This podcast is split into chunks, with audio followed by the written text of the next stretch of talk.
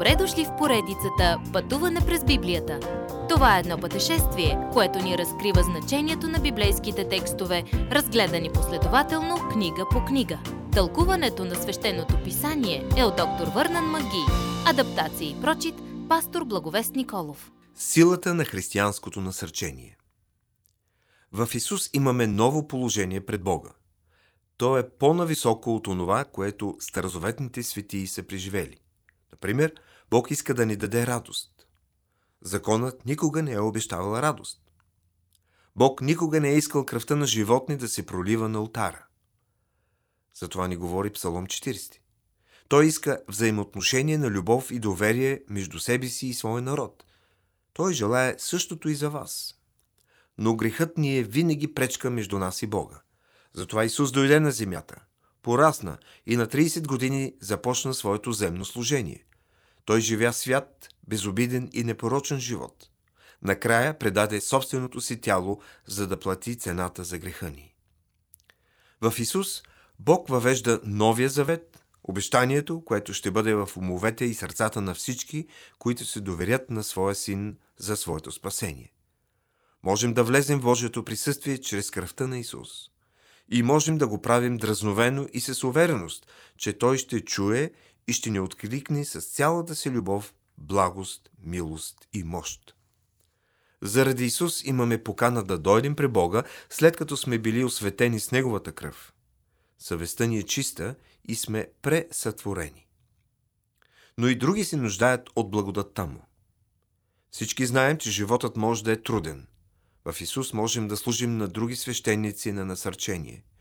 Бог се радва, когато търсим начини да насърчаваме другите, особено нези, които се борят с вярата си. Това насърчение става спасително въже и предпазва от връщане към греха. Продължаването на живот, белязан от грях и бунт срещу Бога, след приемането на благодата на Исус, има тежки последствия. Ето защо авторът на Евреи прави такова впечатляващо твърдение.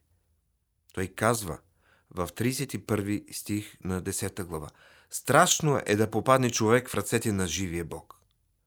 Затова нашето насърчение може да помогне на някого да се възпре от този опасен път. Вярващите, до които е написано посланието към евреи, очевидно са преживели силни гонения и вероятно дълбоки лични загуби заради вярата си. Но те отказват да се отрекат от нея, защото са фокусирали сърцата си върху завършеното дело на Исус. Някои са били затворени, други са загубили домовете си и са били принудени да се откажат от целия си имот, защото не са отрекли вярата си но в замяна са получили благословенията от благодатта на Исус и радостта от страданието си заради Неговото име. Вярата ви в Исус е основана на Божието обещание в Неговото Слово. Сега имате всичко необходимо да стоите твърдо за вярата си, дори когато се сблъсквате с нарастващ натиск да се завърнете към стария си живот. И когато другите се борят като вас, вие можете да им подадете ръка и насърчение. Можете да вървите с Бога, защото Исус ви е дал благодатта да си доверявате, силата да продължавате и търпението да издържате най-болезнените ситуации. Така че дръжте вярата си и оставете насърчението да извира от вас.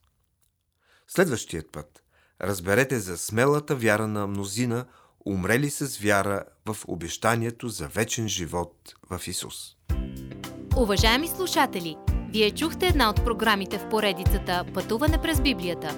Ако ви е допаднало изучаването, заповядайте на www.ttb.bible, където има много и различни програми на български язик. Ако свалите нашето мобилно приложение от ttb.bible, ще получите достъп до систематично изучаване на всяка книга от Библията. Разкажете ни как Божието Слово променя вашия живот, като ни пишете на електронната ни поща info 865org или в нашата фейсбук страница Пътуване през Библията. Освен до аудиопрограмите, чрез мобилното приложение ще получите достъп и до различни материали. И на още едно място ще намерите нашите обяснения на библейските текстове текстове.